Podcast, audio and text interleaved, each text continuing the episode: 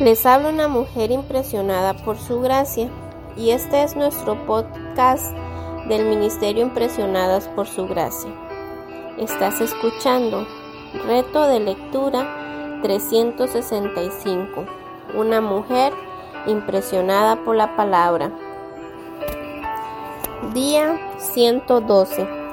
Abril 22. Segunda de Reyes capítulos 12 al 14. A continuación te comparto algunas reflexiones sobre el pasaje de Segunda de Reyes, capítulos del 12 al 14.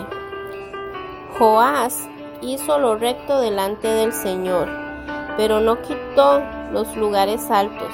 Por eso, el pueblo continuó sus prácticas idólatras.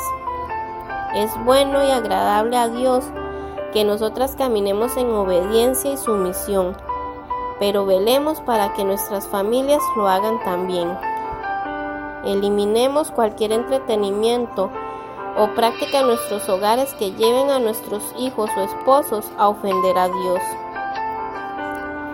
Dios nos provee de recursos para que como buenos mayordomos lo administremos según las prioridades que Él nos ha dado.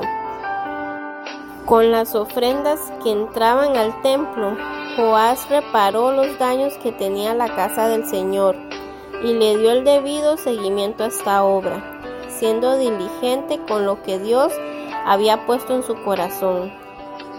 ¿Estás administrando bien los recursos que Dios te ha entregado? ¿Los estás haciendo según tus prioridades o las de Dios? Joacás imploró el favor del Señor y él lo oyó y lo liberó. Sin embargo, no se apartaron de los pecados con que la casa de Jeroboam hizo pecar a Israel. Segunda de Reyes capítulo 13, 6. Hermanas, valoremos la disciplina de Dios en nuestras vidas. Él nos disciplina por amor para que abandonemos nuestro pecado y volvamos a Él nuevamente. No pidamos a Dios que nos quite la disciplina hasta que Él no cumpla sus propósitos en nosotras. Ciertamente Dios odia el pecado y expresa su ira santa al disciplinar a su pueblo. Esa misma misericordia y bondad también la manifiesta no queriendo que el pecador perezca, sino que venga al arrepentimiento. Estamos valorando su bondad y misericordia al hacernos abandonar nuestro camino y volver al suyo.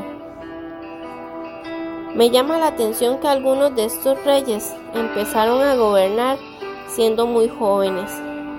Esto nos recuerda que para Dios no existe ningún tipo de limitación cuando nos llama a cumplir determinadas funciones. Él llama, capacita y da la gracia, pero nosotras debemos ser intencionales en instruirnos en su palabra y caminar en humilde obediencia. Aunque Jeroboam II hizo lo malo a los ojos del Señor, Segunda de Reyes 14:24, Dios lo utilizó para salvar a su pueblo Israel. Dios puede usarnos para cumplir sus propósitos y a la vez no estar complacido con nuestros corazones. Más que ser usadas, busquemos con toda nuestra mente y corazón agradar verdaderamente a Dios. Gracias por escucharnos en este bello día. Nuestra oración es que Cristo viva en tu corazón por la fe y que el amor sea la raíz y el fundamento de tu vida, y que así puedas comprender cuán ancho, largo, alto y profundo es el amor de Cristo